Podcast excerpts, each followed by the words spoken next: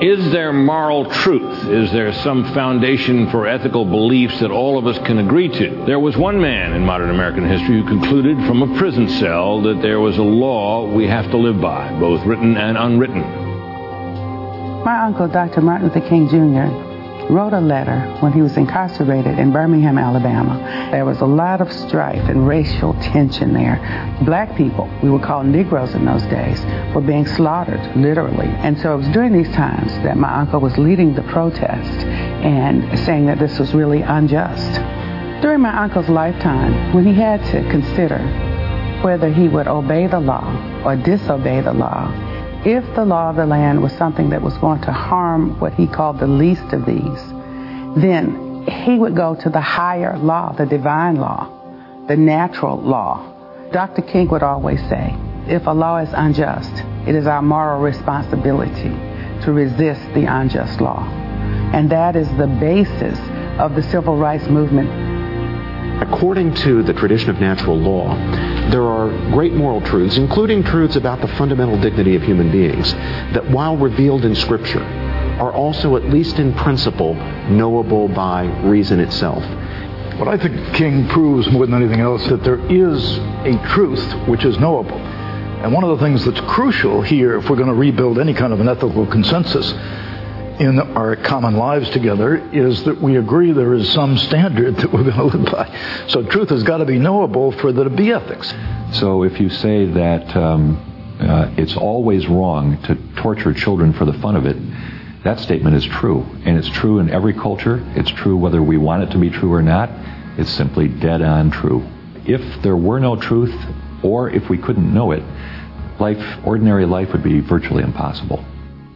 Let's assume the moral relativist is correct, there is no truth. What happens to a society that really embraces that and carries it to its logical conclusion? You'd find yourself uh, unwilling or unable to condemn the crimes of Hitler, you know, the gratuitous murders of millions of people, or of Stalin, or of Mao, or of Pol Pot, or the terrorist attacks uh, from Al Qaeda. If you're a purely accepted moral relativist position, then you have no ground on which to stand to say why another person is wrong in whatever they do. There's either truth about man and the nature of what a good society and a good life is, or all decisions are made based on power. The Bible says it's written on the heart. It really is something we know, and this is what King was appealing to. It had been proposed perhaps it's written on the heart. However, an increasingly popular view, especially in evolutionary biology, is that it's written on the genes. How do we proceed from there? That's a very good question. These things as the questioner suggests, may be written on our beings by the process of evolution as we've come to learn to live together and so on. Good question. Um, what about that argument? We experience ourselves as moral agents. We experience ourselves as free, as able to make choices between right and wrong, good and evil. I'll give you an earthy example. A dog makes decisions, but they don't make free choices, right? A dog looks at the food in front of them and says, there's a lion back there. Well, I won't eat it because I don't want to get eaten by the lion. Okay? But no dog looks at another dog and thinks, wow, she's beautiful, but I think I'll wait till marriage. Okay? That doesn't happen. Almost. I confess I've never heard that analogy. If we're talking about ethics, we have to understand that there's got to be a standard of what ought to be beyond personal survival or beyond personal autonomy, or any of the code words we hear on campuses today or in public discourse. There's got to be some higher value. And there'll never be an ethical standard unless there is a truth which can be known by all, a truth that cannot not be known because it's true. There's a certain way the world is made, and seeking that which is truth is the great goal of life. And out of that comes an ethical system. How many of you envy me getting to follow Chuck Colson? I am a, a, professor, college professor, philosophy professor. Please don't go to sleep. I would like to give you uh, the lowdown on college professors with a little limerick as I begin.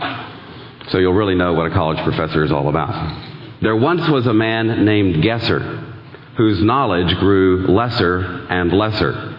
It grew so small, he knew nothing at all, and now he's a college professor.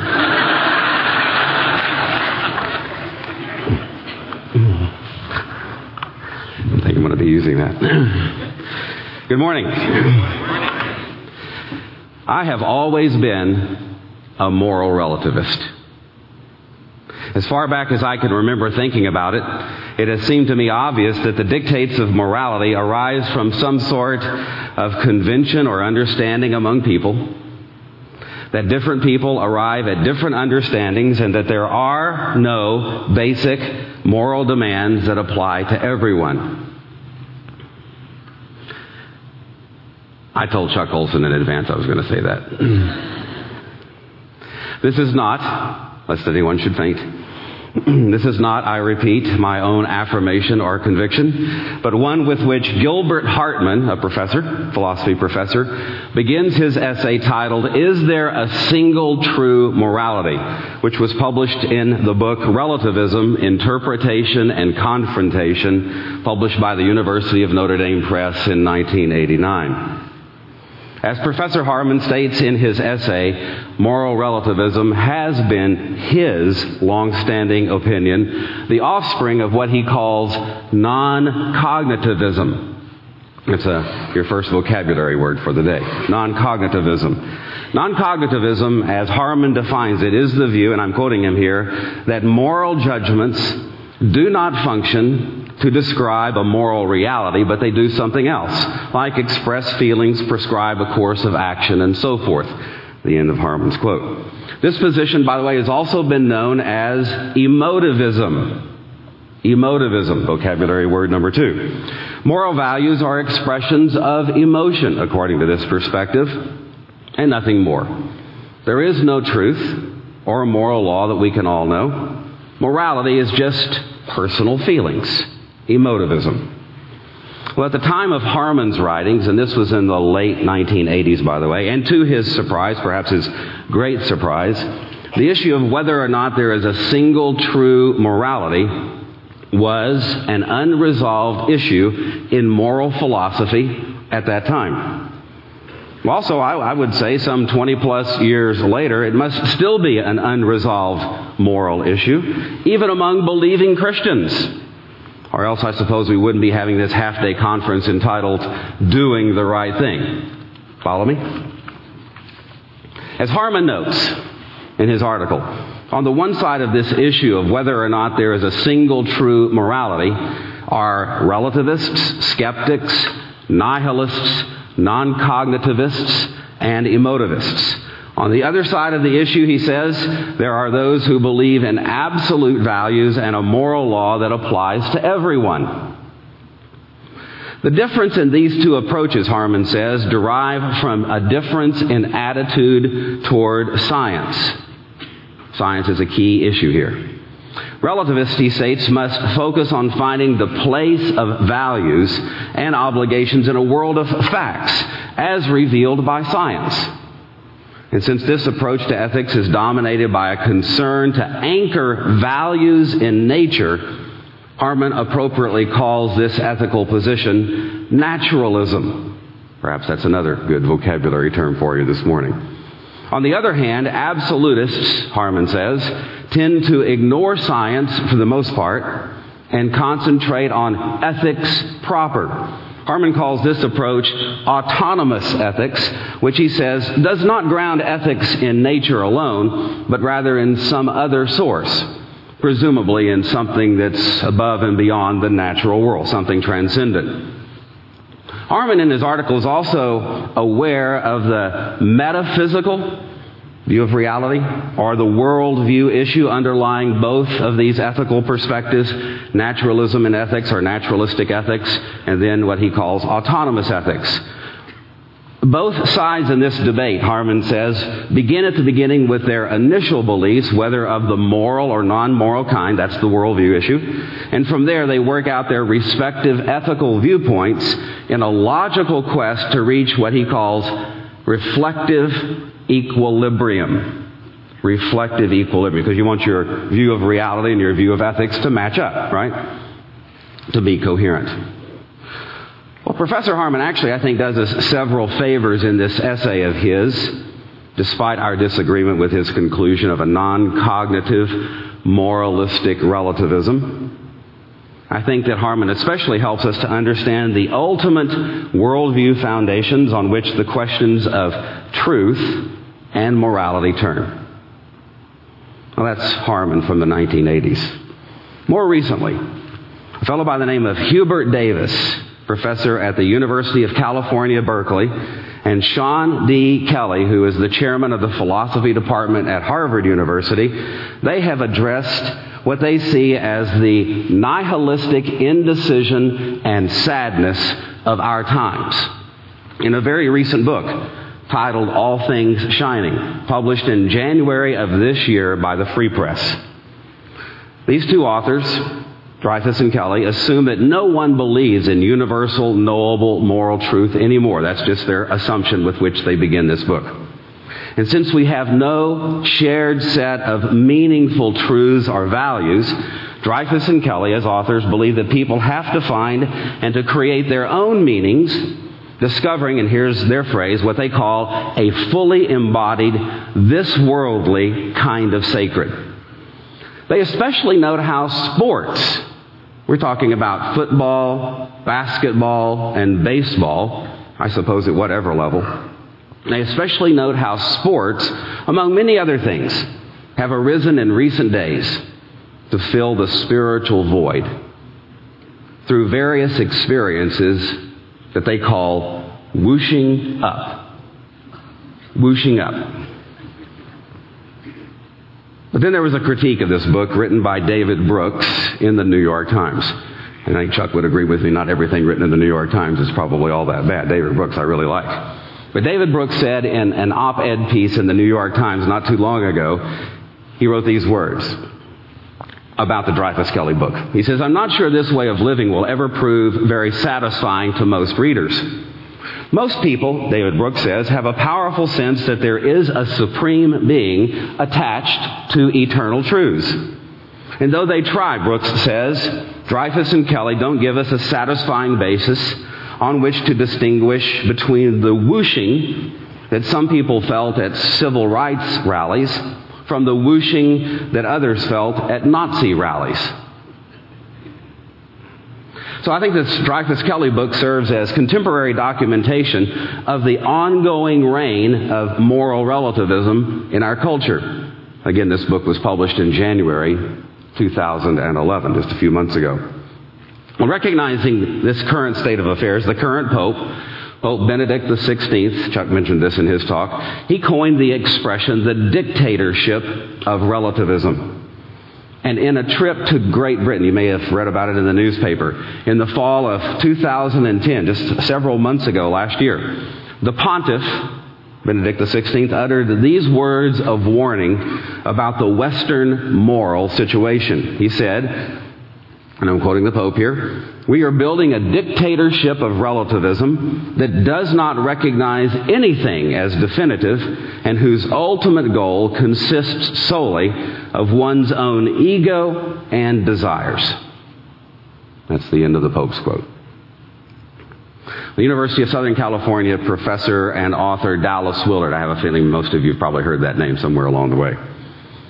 In a recent book of his, Knowing Christ Today Why We Can Trust Spiritual Knowledge, he has listed several major causes for the disappearance of moral knowledge that help us to understand how a dictatorship of relativism has infiltrated our world. First thing he says is this the failure of the church. The failure of the church to guide the development of modern societies into the ways of Jesus Christ. That's his reason number one.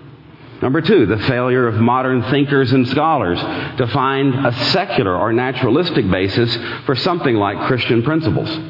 Number three, the emergence of many moralities, Willard says, at the hands of anthropological research, the emergence of many different versions of morality.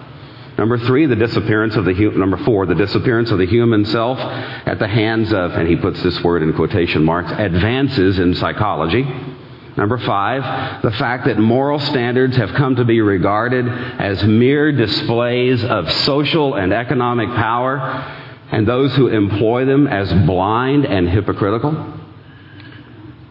Number six, the notion that morality is actually harmful to any prospect of a full and free human life.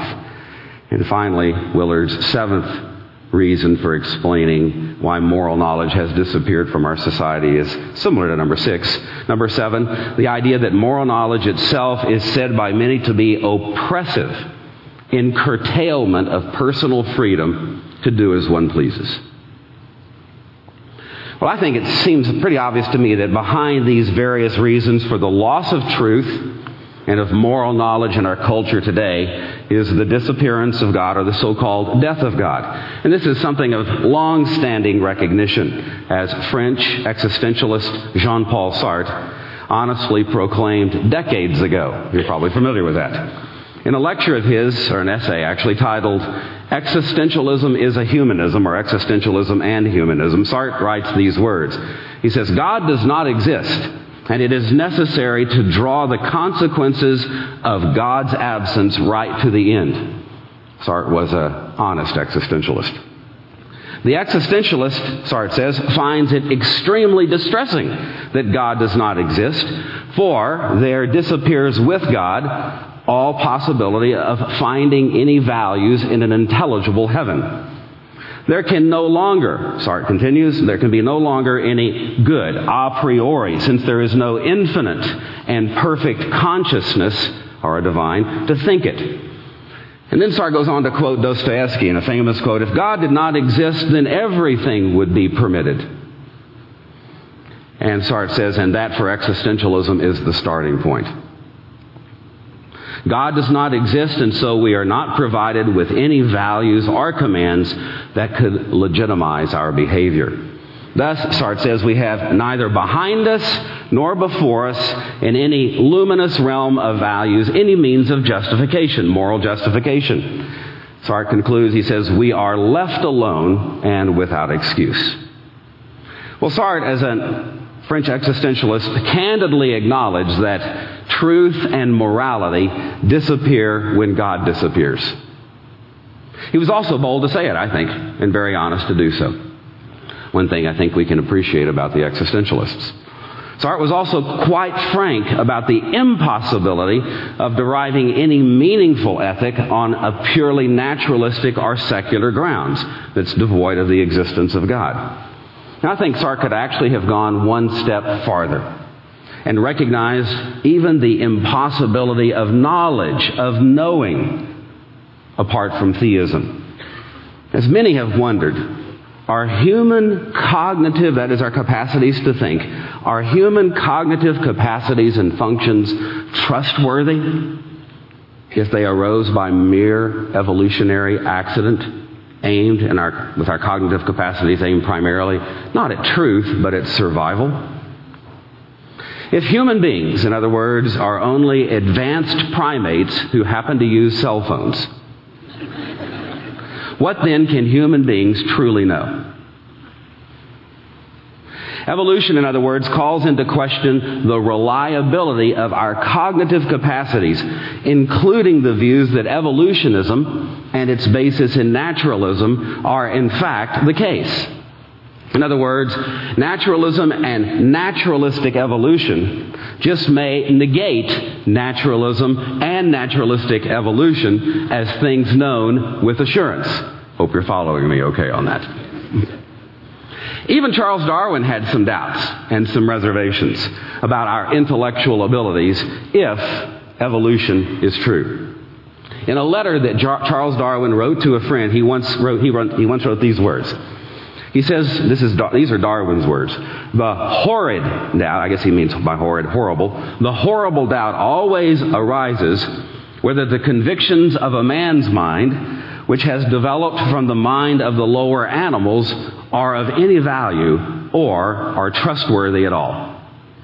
So if our minds came from antecedent lower creatures, then is there any way for us to trust our minds? Would anyone, and this is Darwin's word, would anyone trust the convictions of a monkey's mind if there were any convictions in such a mind? I suppose we should answer Darwin's rhetorical question in the negative. C.S. Lewis, anybody ever heard of him? he makes a similar point in his book called Miracles. And here's what Lewis says. He says, if nature is all there is, then we have no basis for believing really in nature's fitness, how it all hangs together, or its uniformity. Lewis says another worldview would be required to guarantee these convictions of nature's fitness and uniformity and our knowledge of them. Let me quote from Lewis's book, Miracles. If all that exists, Lewis says, is nature, the great mindless interlocking event, if our own deepest convictions are merely byproducts of an irrational process, then clearly, he says, there is not the slightest ground for supposing that our sense of fitness and our consequent faith in the uniformity of nature tell us anything about a reality that's external to ourselves. Our convictions, Lewis says, are simply a fact about us, kind of like the color of our hair. If naturalism is true, he says, we have no reason to trust our conviction that nature is uniform. We can only trust that conviction if quite a different metaphysic or view of reality, worldview, is true. And so, on this basis, diff- on the basis of a different metaphysic, namely a Christian one, Alvin Plantinga, I bet some of you have heard of Alvin Plantinga. He's one of the most highly regarded American philosophers in recent days. Alvin Plantinga has argued that there is no reason to think that naturalism or nature alone has any interest in enabling conscious human beings to obtain true perceptions or correct conclusions concerning the world around them. Instead, human capability and accuracy in knowing requires a view of reality rooted in God as the creator and as the supreme knower, and a view of people made as the image and likeness of God. And as Alvin Plantinga says in a recent edition of Comment magazine, and if you're not a subscriber to Comment, uh, published by Cardus, close to uh, up in Canada near Toronto, I suggest that you subscribe. Comment magazine. He said this in a recent edition of Comment. One crucial aspect of being made in the image and likeness of God is our ability to know and understand. So it would seem that what we've been saying here is that naturalism negates the possibility of knowing in a significant way. On the other hand, theism fosters the, the ability and our capacity to know in a significant way. To quote Plantinga, he says, Our native human capacity to know rightly flourishes best in the context of supernaturalism in metaphysics. Uh, another way to say that is our capacity to know flourishes best in the context of theism in worldview. He said supernaturalism in metaphysics. For indeed, what is ultimately real is determinative for ethics, both in a theoretical and in a practical way. And another way to put that is just simply to say that worldview determines life view, or your way of life. Worldview, like the German, Weltanschauung, determines Lebensschauung. Worldview determines life view, or way of life. And a theistic view of reality rooted in God, the Trinity, along with the insight that human beings are God's image and likeness, these beliefs about reality serve as the basis for the existence of truth, especially moral truth, and of the human capacity to know it. To be sure, and I realize that in many ways this seminar on ethics emphasizes natural law, there is a valid natural knowledge of God and of morality that's written on the human heart. Calvin called this natural knowledge of God the sensus divinitatis, the sense of divinity. A natural law, if you like the Latin, the lex natura, the natural law, written on the heart. Romans 1 and 2 talk about it. But for the most part, we have not really thought our way carefully to these things. As a matter of fact, we try to, if we have a knowledge of those things, we tend, as Paul says, to suppress that truth in our unrighteousness. We didn't really then invent these ideas about God or morality on our own. As a matter of fact, why would human beings want to invent views of God or morality on our own They just seem to require certain things of us? Rather, I think these ideas about God and morality are primarily the data, the facts, the information that we receive from a gracious divine revelation in which God has made himself, truth, and human identity, part of which is our capacity to know, All these things are known in his word. St. Augustine, the church father, is an ancient voice who declares in a very eloquent way our dependency on divine revelation. And theologian Carl F. H. Henry, even though he's no longer living, his more recent words spell out the ethical implications of this divine revelation. So, first from St. Augustine. He says, But when we come to divine things, this faculty of reason turns away Reason cannot behold. It pants, it gasps, it burns with desire. It falls back from the light of truth. And our reason turns again to its customary obscurity, not from choice, but from exhaustion. So Augustine goes on to say, Let us then hear the oracles and submit our weak human inferences to heaven. And of course, we know that God's oracles and his heavenly announcements are to be found in Scripture, the Word of God, along with their significant ethical implications. Here's how Carl Henry takes this idea of divine revelation and applies it to ethics.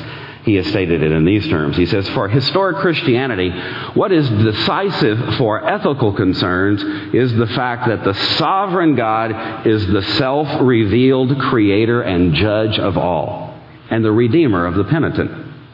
Uh, Henry elaborates on this outlook in these terms. He says, against non theistic perspectives, the biblical revelation of creation, fall, and redemption offer a compelling alternative claiming more than just speculative human fancy or speculation. This divine revelation in Scripture sets the ethical categories of goodness and sin in a serious context and Henry continues by saying, and through its offer of personal regeneration, imparts to the penitent sinner an incomparable dynamic for moral change. I think we have to agree. I do at least. In our thoroughly subjective day and age, however, a personal, theological, or ecclesiastical and cultural calamity has occurred. Here's what we've done. In our culture, we have placed the revealed truths of Scripture and of the Christian faith into the realms of mere commitment, sentiment, ritual, or power. In other words, what we've done is we have repositioned Christian doctrines outside the categories of true truth or of real knowledge. And such a displacement of Christian doctrines and principles into the empty category of non cognitive commitment has reached and reaped some despicable dividends.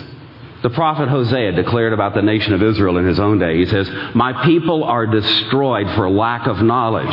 That's Hosea chapter 4, verse 6. And I think segments of the American church need to echo a similar sentiment. What is vastly important to remember, however, is that this revelation of a theistic Trinitarian reality, which is ethically decisive, is not just a matter of empty person relative faith, but in fact, this revelation constitutes genuine knowledge of the way things actually are, as both the Old Testament and New Testaments consistently proclaim. For example, Psalm 119, verse 66. This passage of Scripture identifies knowledge with God's commands when the psalmist prays, Teach me good discernment and knowledge, for I believe in your commandments. In 2 Corinthians chapter 4 verse 6, St. Paul, the apostle Paul teaches that new creatures, new creations in Christ are the recipients of the knowledge of God in saying, and this is the quote from the verse, For God who has said, Light shall shine out of darkness, is the one who has shown in our hearts to give the light of the knowledge of the glory of God in the face of Christ. And Peter, just one final example. Peter exhorts the reader of his second epistle to grow in the grace and knowledge of our Lord and Savior Jesus Christ. At the third Lausanne Congress on World Evangelization, which perhaps some of you heard about that meeting, it was held last October 16th through 25, 2010 in Cape Town, South Africa. It was a meeting I had the privilege of attending. Dr. Os made this important point in one of the opening sessions of the Lausanne Congress, and I'm quoting Os here. He says, I pray no one will have any doubt that truth is a foundational and decisive issue for this Lausanne Congress and for us as evangelicals. Truth is not primarily, he said, a philosophic issue, but a theological one. God is true. His Spirit, God's Spirit, is the Spirit of truth. His Word is true. And unless, he said, unless we're clear and firm about truth, this Congress, Congress might as well stop now. I think I would have added, and let's all go sightseeing. Which I did have a chance to do while I was there, by the way. I suppose his point was this why hold a big Congress like Lausanne, which had some four to 5,000 people from all over the world? Why hold a big Congress like Lausanne if Christianity is just myths and fairy tales? Whether or not truth exists and whether or not there is indeed a moral law we can all know are issues of utmost importance. Equally important, of course, is the issue of obeying what it is that we know, of putting what it is that we know into practice. After all, this half day Saturday conference is called what? Doing the right thing. And in some ways, this practical aspect of doing the right thing, I think, might be the most difficult of all. Why would doing the right thing be the most difficult of all? Well, I think because doing the right thing will be a function of our loves. The people, the places, the things that we care about, love, and desire most deeply. So morality is really about the heart.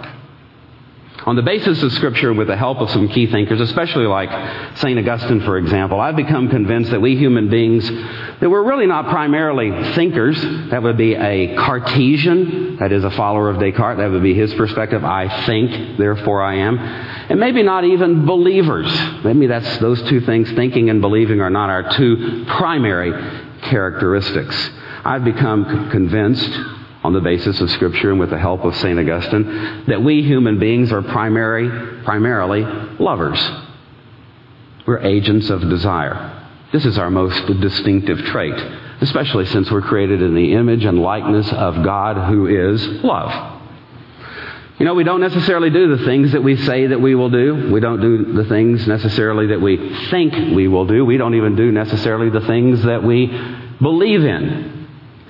But for the most part, most of the time, we do the things that we love, care about, and desire, things we want to do. And I think this must be the reason why somebody once said that where there's a will, there's a way, right? so if you have the desire, if you have the heart, if you have the affections, the loves, then chances are you'll figure out a way. Go ahead and do what it is that you want to do. Here's the way St. Augustine put it. He says, My motivations are my loves, and by my loves I am carried wheresoever I am carried. Augustine knew very well that he was an agent of desire, a lover primarily. If then we human beings are primarily, primarily lovers and we tend to do the things that we love, care about, and desire, then how important it is, and I'm trying to set up the next speaker here, how important it is that our loves, cares, desires, and concerns be properly and rightly ordered rather than disordered. If we're ever to be about the business of doing the right thing. Here's what Jesus, how Jesus put it. John chapter 14, verse 15. If you love me, you will keep my commandments. I assume that the best sign of our love for Jesus is we keep his commandments. I suppose we could actually take that phrase and probably say something kind of like this that if we don't love Jesus, we probably won't keep his commandments. And if we don't keep his commandments, we probably don't really love Jesus. So love is the ultimate test, it seems to me. Hence, in addition to knowing if truth exists along with a moral law we can all know, we also need, it seems to me, to really focus on Christian spiritual and moral formation at the center of which it seems we need a proper ordering or reordering of our love, especially in light of the first and second greatest commandments. Love God with all of your heart, soul, mind, and strength. Love your neighbor as yourself. And by the way, Jesus did say that the whole Bible is summarized in those two commandments. And if the Bible and all divine revelation is summarized in those two commandments, seems to me that everything else we do is probably going to be somehow affected by and should be directed toward the fulfillment of those two commandments as well. We must be possessed, in other words, of the right kinds of affections, attitudes, and dispositions that will incline us and lead us to obey if we're ever to be found doing the right thing. C.S. Lewis once again. Both knowing the truth and doing the truth were the key themes of C.S. Lewis's book, The Abolition of Man. And in this book, The Abolition of Man, Lewis showed convincingly how, number one, moral truth existed, especially the natural law argument, how that truth was known, and how we are to be about the business of conforming our souls to that moral reality rather than conforming that moral reality, conforming reality to our souls. That was his burden in the book. But Lewis was also convinced of this that knowledge was not enough.